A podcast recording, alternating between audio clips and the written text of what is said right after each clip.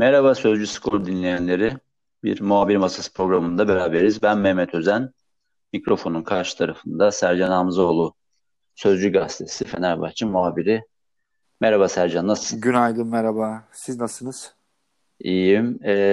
Yine seninle her zamanki gibi gündemimiz Fenerbahçe. Fenerbahçe'nin çok hızlı bir transfere giriş yaptığını gördük. Peki bu hızlı gidişat nasıl devam edecek?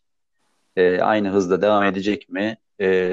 Bir limit krizi vardı. Bu limit krizin içinde bu operasyonların nasıl gideceğini Fenerbahçe taraftarı merak ediyor. İsimler üzerinden gideceğiz. Bazı sponsorluk anlaşmaları var. Onları sen hafta içinde haberlerini yaptınız. Sen ve İrfan 25 Sözcü Gazetesi'nde gördük. Bunlar belli bir girdi sağlıyor. Fenerbahçe bu artısını eksisini nasıl dengeleyecek önümüzdeki transfer sezonunu bitene kadar, lig başlayana kadar? Bunları konuşalım istiyorum. İstersen önce ben transferlerden başlayalım istersen. Transferlerden başlayalım. Bir Göztepe Alpaslan meselesi var. İstersen ondan başlayalım. Oradaki durum nedir? Fenerbahçe'nin bir stoper ihtiyacı olduğu zaten aşikar. Şimdi Fenerbahçe'nin transferlere başlarken sağ bek, sol bek, stoper, işte ofansif bir orta saha, bir işte iki taraflı oynayan bir orta saha vardı planlarında. Hı hı. Bir tane de kanat düşünüyorlardı. Şimdi bunlardan sağ bek, sol bek olayını tamamladı Fenerbahçe. Yani baktığın zaman öyle ya da böyle hala geçen seneki verilere baktığın zaman Türkiye'nin en iyi sağ beklerinden biri hala Gökhan Gönül. Türkiye'nin en iyi sol bekleri de Novak'la Caner. Bunu gözü kapalı herkes söyleyebilir. Hele özellikle Caner'le Nova. Bu iki transferi Fenerbahçe Mert Hakan'la beraber 4 transferi aynı gün açıkladı ve adeta ben dedi ki gelecek sene daha önceden yaptığım planlarımı gelecek seneye şampiyonluğun en büyük adayıyım deyip 4 transferi hemen açıklayıp 2 gündür de Samandıra'da bu 4 oyuncuyu idmana çıkarıyor Fenerbahçe. Bu uzun bir aradan sonra görülmemiş bir şey Fenerbahçe'de. Çok evet. İyi bu konuda planlama yapılmış. Ve 4 oyuncuyu da imza attırılmış. 4'ü de bonservisi elinde. Buradan öncelikle Fenerbahçe kulübünü tebrik ediyorum. Emre Belözoğlu'na, Ali Koç'u. Onun dışına baktığın zaman Fenerbahçe şu an stoper, çok ciddi stoper arıyor ve dün aldığım haber 2 tane stoper almayı düşünüyor Fenerbahçe. Bunlardan bir tanesinin yerli, bir tanesinin yabancı planlıyorlar. Yerlerin içinde Alpaslan Öztürk var. Kendisi zaten çok güçlü bir fiziği olan, potansiyeli açık bir oyuncu. Oyuncu da Fenerbahçeli. Yani oyuncu fena, cidden söylüyorum. Menajeriyle konuşuyor ve Fenerbahçe'de oynamayı çok istiyor. Dün Ömer'i aradım. Dedim ki oyuncu dedim yurt dışından mı geliyor yoksa elinde bir İstanbul bileti var dedim. Oldu mu bu iş dedi. Sercan şu an olmuş bir durum yok dedi. Bize dedi herhangi bir Mehmet Sepil'den haber gelmedi. İşte Fenerbahçe ile anlaştık, siz de gidin anlaşın haberi gelmedi. Biz Ali Koç'la Sayın Mehmet Sepil'in çok iyi bir ilişkisi var. Muhtemelen takasla belki üstüne artı bir parayla bu konuşma gerçekleşeceğini bize söylediler dedi ama olacak mı olmayacak mı, anlaşacaklar mı anlaşmayacaklar mı, çünkü dedi biz dedi daha bonservisli oyuncuyuz Göztepe'de, biz haber bekliyoruz, olursa dedi zaten ben bunun haberini yapacağım, son dakika vereceğim ama şu an için henüz anlaşılmış bir durum yok, bekliyorlar. Bir tane de yabancı Fenerbahçe stoper düşünüyor. Peki eldeki stoper rotasyonundan gidecek isimler netleşmedi ama hani var mı böyle konuşulan isim? Zanka İstanbul'a geldi. Düşünülmüyor. Zanka düşünülmüyor. Zanka idmana çıktı dün ama Zanka'ya Kopenhag olabilir. Eski kulübü, oradan bir ilgi var. Emre Belözoğlu ve Erol Bulut onu bu sezon kadro planlamasında düşünmüyorlar Zanka'yı. Onunla birlikte işte elde Serdar var. Sadık var. İşte başka da bir zaten Fenerbahçe'nin de stoper yok baktığın zaman. Sadık'ı da tutmayı düşünüyorlar takımda. Geçen sene yapmış olduğu bir takım fedakarlıklar var. Ayağı kırıldı. Ama tabii ki burası transfer dönemi. Her an her şey olabilir. Bir takım Fenerbahçe stoperleri, istediği stoperleri üçlerse, çok iyi 3 tane stoper yaparsa belki Sadık da kiraya verilebilir diye düşünüyorum ama Sadık'ı tutabilirler. Yani tutma durumu da biraz daha fazla. Yani 4 stoper planlaması olursa Sadık'la beraber Serdar Aziz, 2 tane de transferle 4 stoperle orayı tamamlamak istiyor Fenerbahçe. Bu sene oraya da çok önem veriyor Fener. Onun dışında işte Sosa Fenerbahçe'nin ciddi gündeminde ama oyuncuyla belli bir şekillenme olmadan kamuoyuna sızmıyor belli ki. Çünkü menajeri geçen hafta demeyeyim 3 gün önce Galatasaray'da da Fenerbahçe'ye de Başakşehir'e de tüm böyle menajer arkadaşlarının yapmış olduğu sohbette oyuncumuz İstanbul'a dönebilir. İstanbul'da oynayabilir dedi. Düşünür müsünüz kadronuzda dedi. En ciddi Fenerbahçe bu işe sıcak baktı şu an. Hı hı. Muhtemelen Emre bu konuyu yürütüyor gizli bir şekilde bu operasyonu. Biliyorsun Sosa'nın da bir maliyeti var. Yaş 35 ama futbol aklı çok iyi bir oyuncu. Türkiye'de kaç yıl Beşiktaş'ta olsun, Trabzon'da olsun performansı herkes tarafından takdir edilen bir oyuncu. Cidden Fenerbahçe Sosa'da bir adım daha ileri gidip oyuncuyu sarı lacivertli renklere bağlarsa Fenerbahçe ben bu sene gerçekten buradayım ve bu işi istiyorum'a daha böyle kafamda şekillenecek. Tabii çok büyük fark yaratabilir Sosa. Ben de aynı fikirdeyim seninle. Sosa'nın oyun zekası, soğukkanlılığı, liderliği Fenerbahçe orta sahasında çok eksik olan, bütün kadroda eksik olan bir şey. O yüzden Sosa'nın başka yani kime gideceği, sadece Sosa transferinde şöyle bir durum var. Türkiye'de kalacağı kesin gibi. İstanbul olabilir, Trabzon olabilir. Ama hangi takıma giderse gitmediği takımda da bir eksiklik yaratmış olacak. Yani hem yani rakiplerden birine gidecek yani hem giderek hem gitmeyerek hem Trabzon'dan ayrılarak Trabzon'da bir boşluk yaratmış oluyor mesela. Onu demeye çalışıyorum. Evet. O yüzden Sosa transferi önümüzdeki yıl Süper Lig içinde onun kararı, Sosa'nın kararı Süper Lig içinde önemli bir belirleyici olabilir.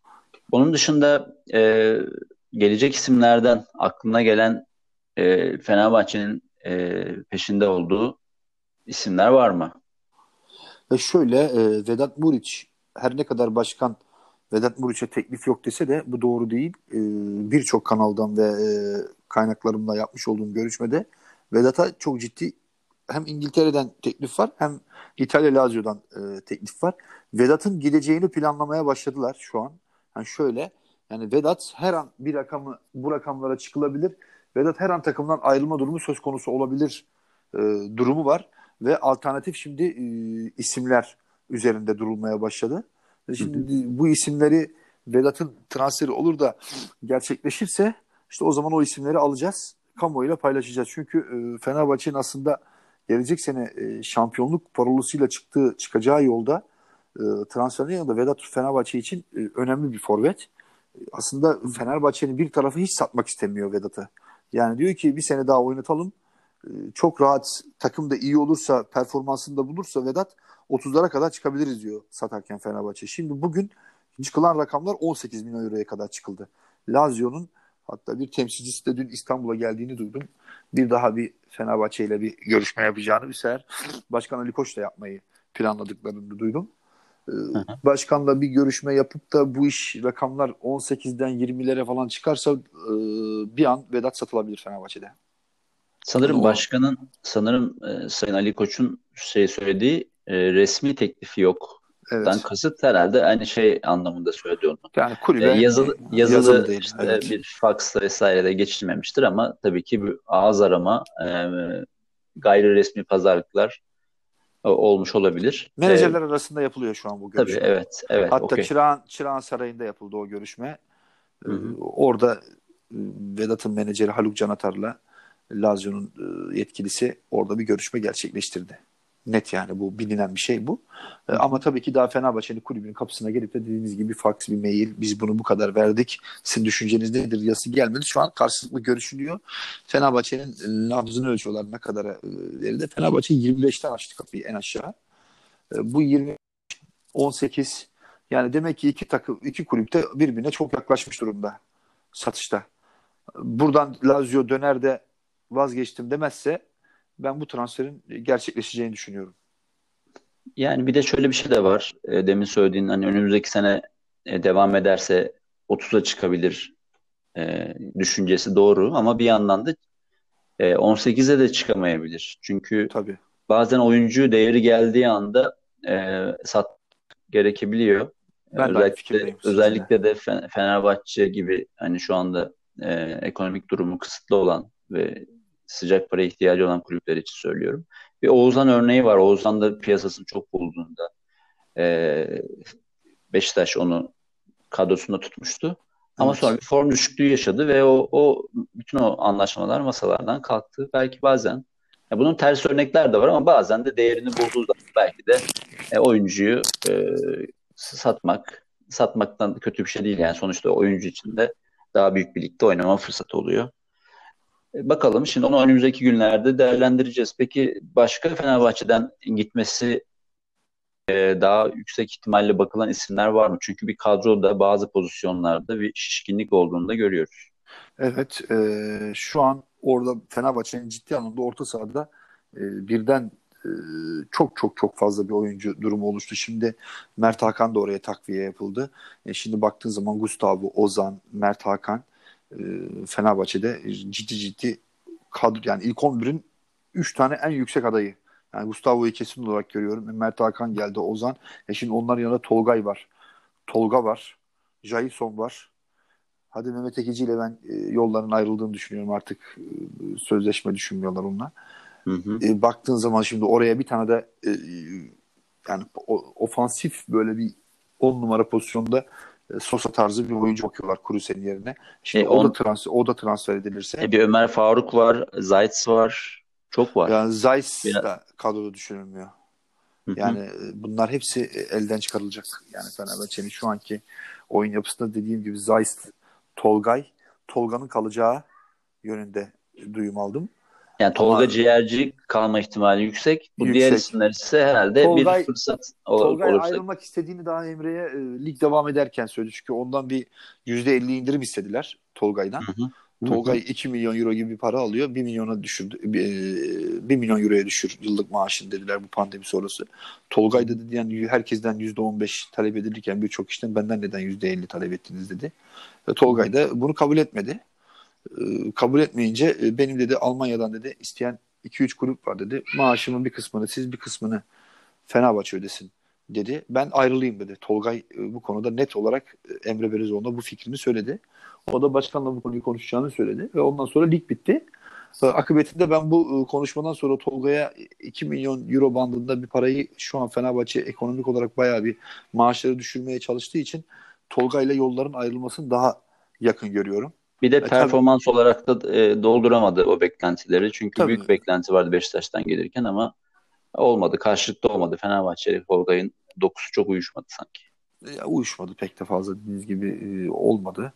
Ama belli bir seviyede oynayan bir oyuncu. Yani bazı maçlarda çıktığı zaman iyi maçlarda çıkardığını gördüm ama maaşı yüksek. Bu gelen transferlere de baktığım zaman Tolgay'ın ayrılması daha böyle yakın gözüküyor. Jayson'a iyi bir teklif gelirse Jayson'u da çıkarabilir Fenerbahçe elden. İkinci isim olarak. Jayson'un tabii ki bu teklife bağlı bir durum. Yani fiyatını bulursa yani oyuncuyu da geçen sene biliyorsunuz çok böyle stoperde oynadı, orada oynadı, burada oynadı. Gerçekten gerçek kalitesinden bazı zamanlar koptu oldu Jayson'un. Hala ona karşı bir güven var yönetimde. Aslında Jayson yerinde oynarsa çok başarılı olabilir şeklinde ama çok da kolay bir durum değil. Orada artık yani çok iyi isimler var önünde. Çok formda isimler var. Yedek olur mu?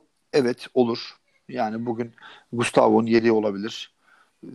Ama işte Ozan'ın yedeği olabilir. Belki elde onu öyle de tutma durumları olabilir ama Zeiss'la Tolga'yı elden çıkardıktan sonra yani bu iki oyuncunun da biliyorsun kontratları var. İşte çıkarmak da bazen kolay olmayabilir. Oyuncular ayrılmıyor. Tabii.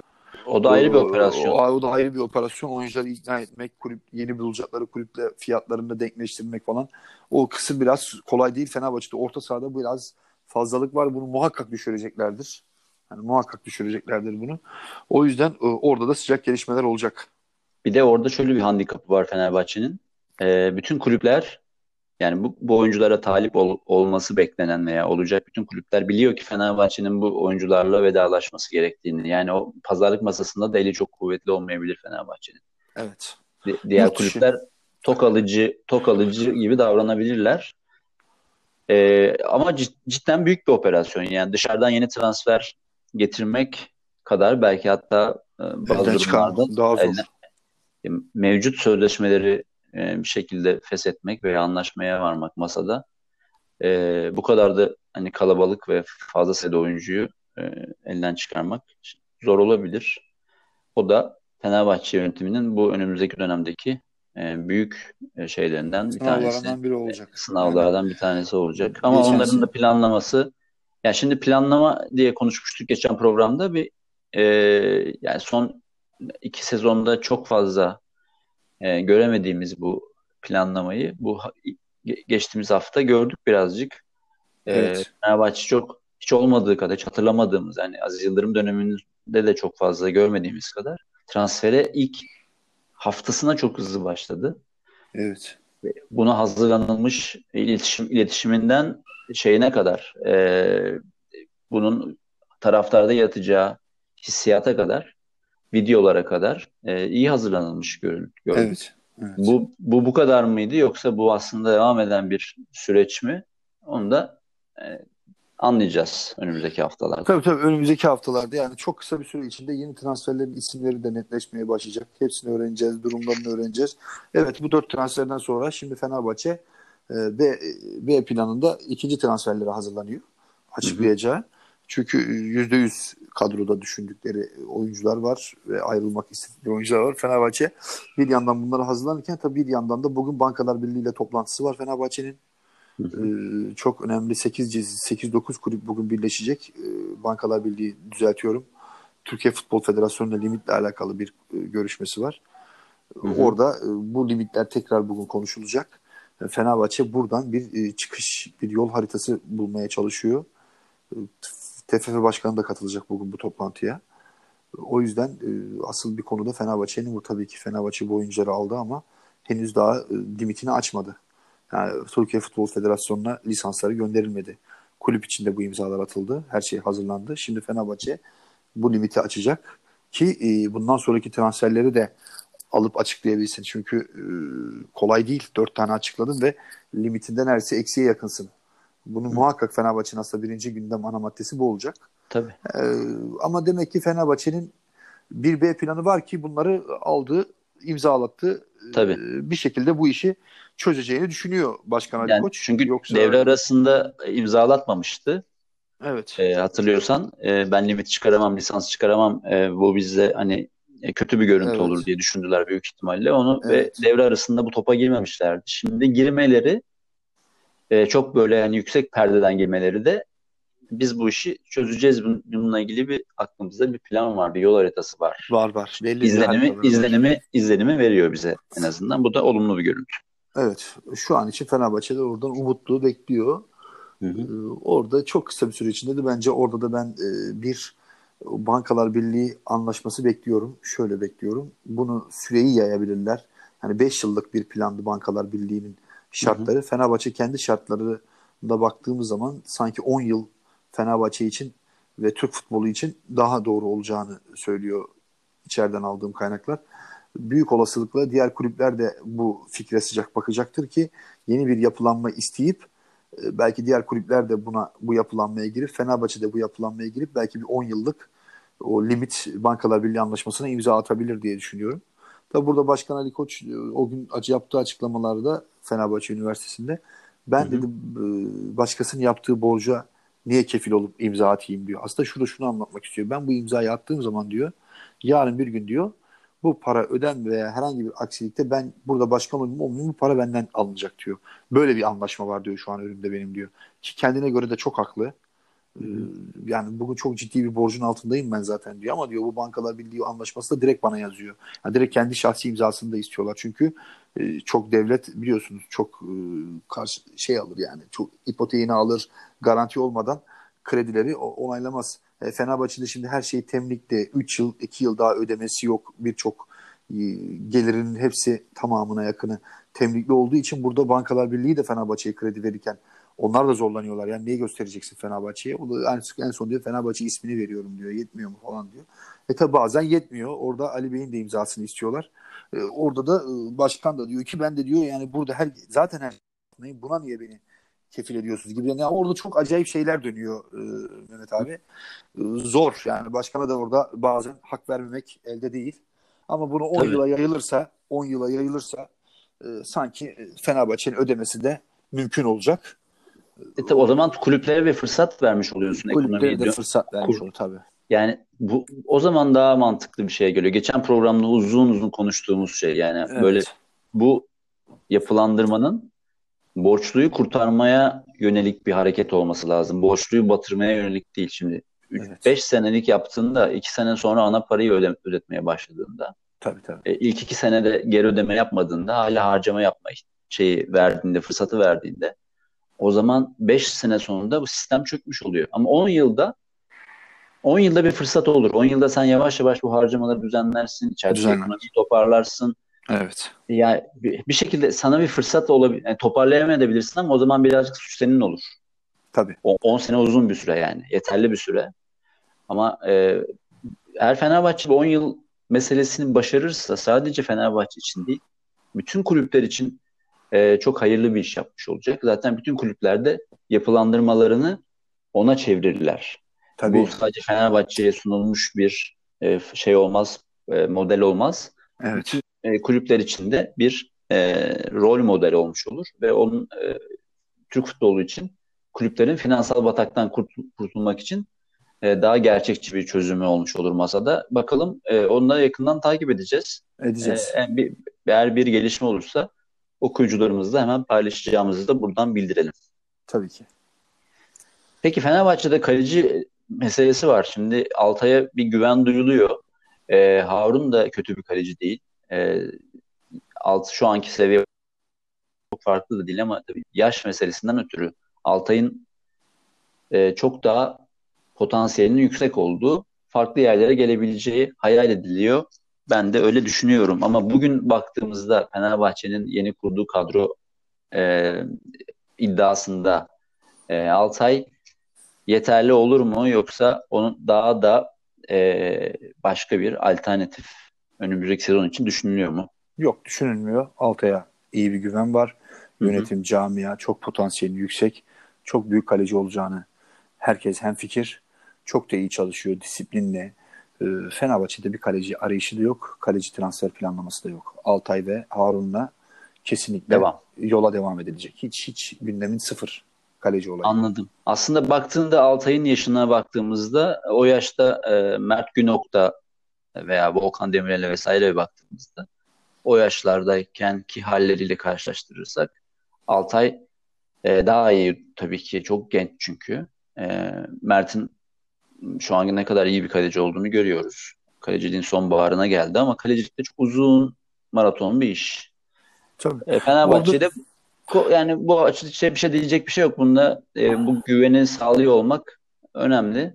İnşallah Altay'da Türk hem de milli takımda vesaire de için bu güveni karşılığını veririm. Ben inanıyorum o oyuncuda potansiyel yüksek Altay'da ve bir taraftarın büyük kısmı da çok beğeniyor kendisini. Seviyor. 22 yaşına daha girmedi bile, girecek. Bu yaşta bir oyuncunun cidden biraz sabredilip hem Fenerbahçe hem Türk futboluna kazandırılması gereken bir potansiyeli var. Altay'a sonsuz destek verilmesi gerektiğini düşünüyorum ben. Tamam, o zaman var mıydı başka bir isim? Fenerbahçe transferinde konuştuğumuz bugünlerde bir forvet arayışları, Smolov konuşulmuştu geçtiğimiz haftalar. Smolov'la ben yaptım. Yani Smolov'a henüz herhangi bir teklif falan yapılmamış. Zaten Smolov da kendisi de açıkladı. Hiçbir görüşmem kimseyle olmadı diye şu an kulüpteyim. Yani işte Fenerbahçe burada Smolov'a gidebilmesi için Vedat'ın durumunun netleşmesi lazım. Şimdi Smolov dediğin oyuncu yani maliyeti yüksek, yıldız bir oyuncu yani. Baktığın zaman Vedat'tan eğer ayrılırsan onun kapısını Fenerbahçe çalabilir. Şimdi Frey de geldi. Mevlüt de var Fenerbahçe'nin elinde. Vedat var. Yani buraya Smolov bunlar varken olmayacak yani, öyle bir durum. Tabii Frey de belki gidecek isimlerden biri olabilir. Çünkü orada hiç Fenerbahçe macerası iyi başlamamıştı. Ama şöyle de bir durum var. Fenerbahçe bu senede 3 tane forvet istiyor ama toplam kadrosunda. Yani bir bakmışsınız Frey'de bu sezona devam etme durumu da söz konusu olabilir. Kampta olabilir. Ya o kampta şimdi Erol Bulut bakacaktır. Şimdi Vedat, Mevlüt biliyorsunuz biri sakatlandığı zaman, biri cezalı olduğu zaman bir tane forvet, bir tane de yedekte kulübede olması lazım. Yani Fenerbahçe'nin 3 tane forveti olması lazım. Bir de Allahyar var. Yok. Onu düşünmüyorlar. Onlar hepsi kiraya gidecek. Hepsi satılacak yani. Allahyar.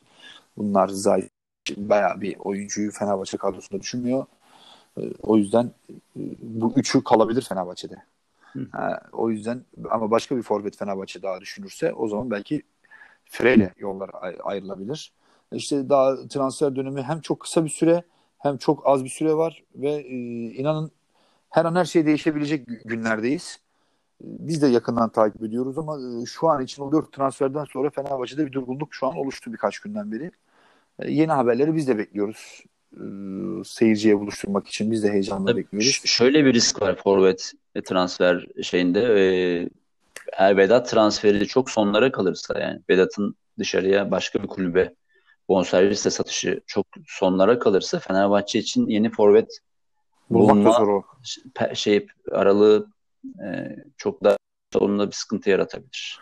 O yüzden yani Fenerbahçe eğer Vedat'ı satacaksa hemen bunun anlaşmasını çok hızlıca yapması lazım veya hayır biz tutuyoruz demesi de hayır var. Orada da öyle bir nüans var bence. Bu işte erken operasyon yapmakta fayda var gibi duruyor.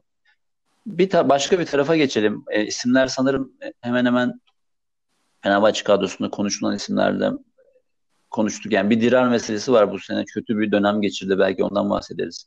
Kalacak mı, gidecek mi? Kalıyor. Emre Belözoğlu'yla bir tartışma yaşadılar. Sonra barıştılar. Ama Dirar ligin sonunu çok kötü bitirdi. Yani hiç sahada yok gibiydi. Bir sakatlık var vesaire belki ama yani olacak gibi değildi. Sahada Fenerbahçe'yi yalnız bıraktı desek yeridir.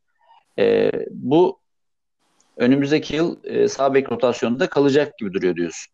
Evet, kalacak gibi duruyor. Aynı hayal kırıklığını Rodriguez için de söyleyebiliriz. Onun da bir senelik daha kiralık sözleşmesi devam ediyor. Evet. Yani hızlı kanat oyuncusu kontenjanında Rodriguez'le mi devam edilecek yoksa başka bir alternatif? Şimdi çok Sinan Gümüş de konuşuluyor yine kanat rotasyonu için. Ferdi çok iyi bir çıkış akılda, onu kullanacaklardır. Rodriguez'e de devam ediliyor diyorsun. Belki hamle oyuncusu olarak. Evet. İlk 11 oyuncusu olmayacak belki ama hamle oyuncusu olarak ona. Benim en büyük hayal kırıklığım Sinan Gümüş oluyor. Yani Fenerbahçe Sinan Gümüş'ü neden kadrosuna gerçekten katmak istiyor? Ben onu futbol aklımda bir türlü anlam veremiyorum. Sinan Gümüş bana göre Fenerbahçe'nin oyuncusu değil. Yani yedek bile olsa hiç beğenmediğim, hiç şu an Fenerbahçe'de olması düşünmediğim bir oyuncu.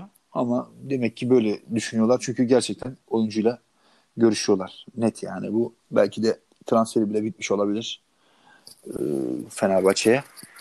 Şimdi bonservis elinde bir oyuncu. Ben de yine başka bir taraftan bakayım. Yani bonservis elinde bir oyuncu. Fenerbahçe'nin sıkıntısı birkaç senedir ben o yüzden belki düşünülüyor diye düşünüyorum. Çünkü Sinan'ın bitiriciliği iyi. Maçta zaman zaman kopukluklar yaşıyor. Maç içinde konsantrasyon sorunu yaşıyor. Kaybolma sorunu yaşıyor. Biliyorum ben Galatasaray'da da yaşamıştı bunu çok sıkça. Ama gole yakınlığı yüksek bir oyuncu. Fenerbahçe'de de bu hem forvet pozisyonunda hem kanat iç forvet kanat pozisyonunda bu bitiricilik finishing sıkıntısı vardı. Belki o finishing sıkıntısı yani Fenerbahçe çok pozisyona giriyor ama gol atamıyordu. 5 tane kaçırıyor. İlk gelen pozisyon Fenerbahçe'ye gol oluyor. Bunu kaç maçta gördük? Ben hatırlamıyorum yani. Sayısız maçta Fenerbahçe bunu farklı hocalarla, farklı kadrolarla bunu yaşadı. Bence o yüzden Fenerbahçe'nin birazcık bitiriciliği yüksek kanlı olan isimlere yöneliyor diye düşünüyorum. Yani o tabelayı değiştirecek bir iç forvet ya işte kanat forvet formüllerine Erol Hoca ve Emre Belözoğlu'nun gittiğini ve o yüzden belki de yine Sinan Gümüş'ü kenardan bir hamle oyuncusu olarak. Zaten hep gördük Sinan'ın kenardan geldiğinde daha verimli olduğunu, ilk 11'de başladığında biraz kaybolduğunu gördük. Belki öyle bir plan vardır deyip biraz da işin öbür tarafına yine limit tarafına bir sponsorluk şeyine gelip istersen bugün de yavaştan programımızı sonlandırabiliriz. Yani bir Acıbadem anlatısı oldu. Buna tepkiler de oldu. Aziz Yıldırım döneminde gidilmişti. Sonra işte iptal olmuştu. Bugün tekrar bir Acıbadem sponsorluğu yapıldı, imzalandı. Sen de haberini yaptın, 20 milyon lira. 3 yıllık bir anlaşma. Mehmet Ali Aydınlar'a bir camianın, taraftarın bir kırgınlığı, gönül koymuşluğu, hatta hani kızgınlığı o bazı zaman var. O dönemki federasyon başkanlığı dönemindeki icraattan dolayı, kararlarından dolayı. Ama zaman geçtikçe bazı şeyler değişebiliyor. Belki de Mehmet Ali Aydınlar belli bir şey olarak kulübe destek vermek istedi. Senin oradaki içeriden istihbaratları nasıldır? O süreç nasıl gelişti? Yani o süreç şöyle gelişti. Zaten bunun haberini de biz yaptık ilk Türkiye'de özel olarak, Sözcü ailesi olarak. Şimdi 28 Temmuz'da Kulüpler Birliği toplantısının olduğu gün bana bir telefon geldi. Başkan Ali Koç Acıbadem Merkez Ofisi'nde Mehmet Ali Aydınlar'la bir araya geldiğini öğrendim. Tabii şimdi biz her duyduğumuzu o an da haber yapabilirdik ama bazı şeyleri biraz daha bekleyip bir takım şeyleri netleştirdikten sonra yeri zamanı geldiğinde kullanmayı tercih eden bir gazeteciyim ben. Ben genelde benim araştırmacılık gazeteciliği daha çok önem verdiğim için acele etmedim, biraz bekledim. Ondan sonra yaptığım araştırmalarda duydum ki o gün Fenerbahçe sağlık sponsorluğu ile alakalı bir görüşme gerçekleşmiş. Asıl görüşülen konu çok başka bir konu. Yani onu bugün açıklayamayacağım. Çünkü o çok daha böyle detaylı anlatılabilecek, dev manşet olacak bir haber o. Ama onu şu an cepte tutuyorum. Onu netleştirmem lazım. Tam zamanı bir gün geldiğinde onu hem gazeteye hem Türk spor kamuoyuna o haberi sunacağım. Ama o haber bugün değil. Bugün konuşacağım konu değil. Ama ikinci konularından biri de bu sağlık sponsoruymuş. Mehmet Ali Bey eğer Livne veriyor, bir veriyor. Benimki aşağı yukarı size 3'ü bulur, 3 milyon euroya yakın olmasa da 2.8 gibi bir şey. Ben size 2 katından fazlasını vereyim. Acıbadem'i istiyorsanız demiş. Eğer bir anlaşma istiyorsanız Acıbadem'e Fenerbahçe'ye giderek bu teklifi sunuyor. Yani Mehmet Ali Aydınlar'ın teklifi değil bu. Ben diyor her zaman diyor Fenerbahçe için bir yapmam gereken bir şey olursa bugüne kadar yaptım, bugün de yaparım deyip Ali Bey'in o sunduğu düşüncesini o da kabul ediyor. Ondan sonra o gün Acıbadem Sağlık Anlaşması gerçekleşiyor. Ondan önce de ben daha önce de bir defa Mehmet Ali Aydınlar Bey'in hakkında bir tweet atmıştım. Kendisi de beni aramıştı. Demişti ki yani Sercan senin düşündüğün gibi değil. Buyur gel bir kahvemi iç. Sana burada benim o dönem yaşadıklarımı anlatayım. Sen gene bildiğini yap ama ben sana bunu anlatmak istiyorum dedi. Ben Acıbadem'in üniversitesindeki merkez ofislerinden bir Mehmet Ali Bey'in yanına gitmiştim. Bundan yaklaşık 4 ay önce olmuştur. 3-4 ay kesin olmuştur. Orada bana Fenerbahçe'de yaşadıklarını, Fenerbahçe için yaptıklarını, olimpik havuzlar, Samandıra'ya koyduğu cihazlar falan, yani hepsini bana böyle geniş kapsamlı anlattı. O dönemki şike döneminde Fenerbahçe ile ve UEFA ile yapmış olduğu görüşmelerin belgelerini gösterdi falan. Bayağı bana bir takım şeyler gösterdi orada. Ben orada gerçekten biraz şaşırmıştım. Ya biz bunları da bilmiyoruz, kamuoyu da bilmiyor. Neden açıklamıyorsunuz dedim. Ben dedi artık dedi çektim kendimi kenara. Üzüntümle yaşıyorum. Ne bir başkanlık bir projem var dedi, ne herhangi bir şey. Ben çok kırıldım dedi ama bunları da hepsini Ali Koç'a anlattım dedi. Ali Koç buraya gelmeden bir hafta önce o da beni ziyarete geldi ve ben kendisine bunları hepsini anlattım. Ali Koç hatta demiş ki ya biz demiş bunları birçoğumuz bilmiyor demiş. Sen neden bunları açıklamıyorsun? Sana iade itibar yapmamız lazım demiş. Mehmet Ali Aydınlar demiş ki hiç benim için insanlarla ters düşme. Bana karşı şu an medya ve kamuoyu Fenerbahçe taraftarın tepkisi var. Ama aslında işin gerçeği bu. O da diyor ki yani işin gerçeği buysa gerçeğini anlatalım. Sizin de iade itibarınız olsun. Siz Fenerbahçe camiası için önemlisiniz diyor Ali Koç. Gerçekten diyor. Orada diyor ki şimdilik kalsın diyor. Ve öyle bir aralarında bir görüşme gerçekleşiyor. Ve ben ondan bir hafta sonra Mehmet Ali Bey'in yanına gidiyorum. Geçen hafta geldi demişti. Çok gerçekten Fenerbahçeli, Fenerbahçe'ye yaptıkları, anlattıkları şeyleri duyunca son Aziz Yıldırım'ın bile hangi şartlarda gelip ondan imza aldığını, Fenerbahçe'nin o dönem UEFA'dan ceza almaması için biliyorsun bir Sayın Aziz Yıldırım da bir anlaşma yapmıştı. O durumun perde arkasını anlattı bana. Bugünkü durum konjektörü, o dönem UEFA ile Türkiye arasında ortalık yangın yeri, yapmış olduğu konuşmalar, görüşmeler, o kadar çok veri var ki Mehmet Ali Aydınlar'ın elinde ve anlatımında. Hı-hı. Ben gerçekten o zaman etkilenmiştim. Ciddi anlamda etkilenmiştim. Ben o zaman size bu hakkı sizin hakkınızda yazdığımdan dolayı dedim. Kusura bakmayın. İnşallah bir gün siz de bunları açıklarsınız dedim. Sayın Başkan da dedim sizin aynı fikirdeymiş benimle.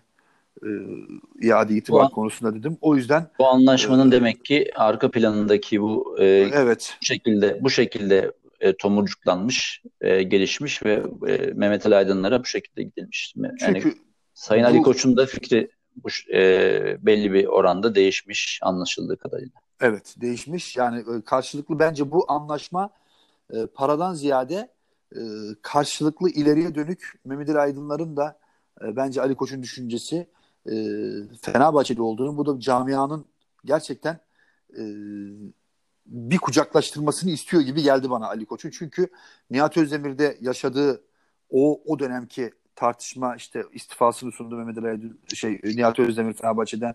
Yani Mehmet Ali Aydınlar hep kenarda durup da işte Fenerol'a bile en yüksek paraya gönderenlerden biri de Mehmet Ali Aydınlar'dır. Yani onu bana o gün masada söylemişti 3-4 ay önce. Ama biz dedi rakamını tabii söyle, o kadar da mütevazidir. Ben elimden geleni Fenerbahçe'ye yaptım dedim. Fenerol'da da destek oldum dedi. Şimdi böyle bir bakıyorum ki Mehmet Ali Aydınlar'ın belki bugün değil ama 3 yıl sonra olur. Belki Ali Koç'tan sonra Fenerbahçe'ye neden olmasın? Yani Mehmet Ali Aydınlar Fenerbahçe'ye her zaman para vermiştir. Hani diyorlar ya Mehmet Ali Aydınlar Fenerbahçe'ye para, böyle bir borcu var, böyle bir sözü var. İnanın Mehmet Ali Aydınlar o parayı verir Fenerbahçe'ye. Mehmet Ali Aydınlar'ın başka bir kırgınlığı var. Çok, yani o eşinin yanında stada girerken yuhlanması, onu hani derler, yani şöyle dedi, o stat yarılsaydı da ben onun içine girseydim üstüme kapansaydı dedi. Yani ben dedi o yuhlanacak dedi. Bir Fenerbahçeli değilim dedi. Ben evime misafir bile geleceği günler, Fenerbahçeli maçları olduğu gün misafire hanıma derim ki misafir gelme, ben Fenerbahçe maçı var, rahat rahat izlemek istiyorum diyen bir kişilik bu. O yüzden Mehmet Ali Aydınlar konusu biraz derin, uzun. Bunu Ali Koç herhalde ilerleyen dönemlerde daha zaten farklı projesi var. Zaten ilk adımı atmışlar gibi. Çünkü duruyor. Neden daha başka deyip size bağlayacağım konuyu. Ben bu anlaşma yapılırken Medicana grubu sahibi ve yönetim kurulu başkanı Hüseyin Bozkurt'u aradım. Dedim ki siz Fenerbahçe Üniversitesi'nde Fenerbahçe'ye çok büyük paralar yatırdınız ve çok büyük destek alıyorsunuz. Ve bildiğim kadarıyla bir gün onunla yapmış olduğum sohbette kendisinin yanına gitmiştim. Sağlık sponsorunu düşünüyor musunuz dedim. Biz dedi geçen sene dedi Başkan Ali Koç'la bu konuyu konuştuk. Başkan Ali Koç bu sene de Liv'le devam edelim. Gelecek sene, yani bu sene için oturur konuşuruz. Hallederiz demişti Başkan Medicana'ya.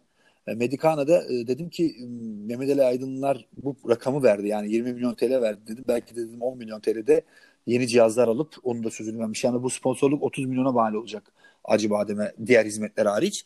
Sen bu parayı verebilir miydin dedim. 2 gün önce aradım.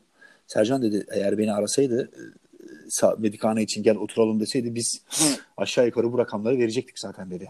Yani biz bu parayı ödeyecektik dedi. Ali Bey de biliyordu bunu. Yani 10-20 olmazdı, 18 olurdu gibi yani aramızda zaten biz dedi biliyorsun 500-600 milyon TL üniversiteye para yatırdık. Yani biz bu bize teklif edilmesi, bize olması daha şık olurdu dedi. Ama başkan böyle takdir görmüş dedi. Biz de kendisine saygı duyuyoruz dedi. Medicana olarak biz her zaman dedi üniversitede desteğimizi sürdüreceğiz dedi Fenerbahçe'ye. Şuradan şunu bağlıyorum. Demek ki Medicana bu parayı vermeye hazırken, Medicana sağlık grubu da bu işe hazırken aynı paralara Acıbadem'e vermesi, Başkan Ali Koç'un ileriye dönük kafasında başka bir projesi var demek ki Mehmet Aydınlar'la alakalı. Evet, demek mevzu para değil yani. Yani mevzu biraz paradan da farklı. Hem iade itibar hem de bir dedim cebimde olan bir haber var ve çok önemli bir haber. Hı hı. O haberde ilk başta bir anlaşma olmadı ikisi arasında çünkü çok yüksek geldi. Başka bir boyutu var bu işin. İlerleyen dönemlerde bu iş tam netleşirse, tam detaylarına kadar detaylandırırsam o gün ben onun haberini yapacağım. Neden Acıbadem'le bu anlaşma yapıldı, asıl projeler ve ileriye dönük ne olduğunu ben o zaman açıklayacağım kamuoyuna. Tamam. Çok detay verme Sercan. Yok verme. Buradan da bir şeyler yakalayıp üstüne gidilebilir çünkü. Evet. Diyorum, var mı kafanda başka bir şey? İstersen 40 dakikayı geçtik. Diyorum, yok şu an için olursa gelişmeler. Gelişme olursa biz geliyoruz. Oradayız hep beraber. Teşekkür ederim dinleyen herkese. Ben de size teşekkür ederim. Senin ağzına sağlık Sercan. Vallahi görüşürüz.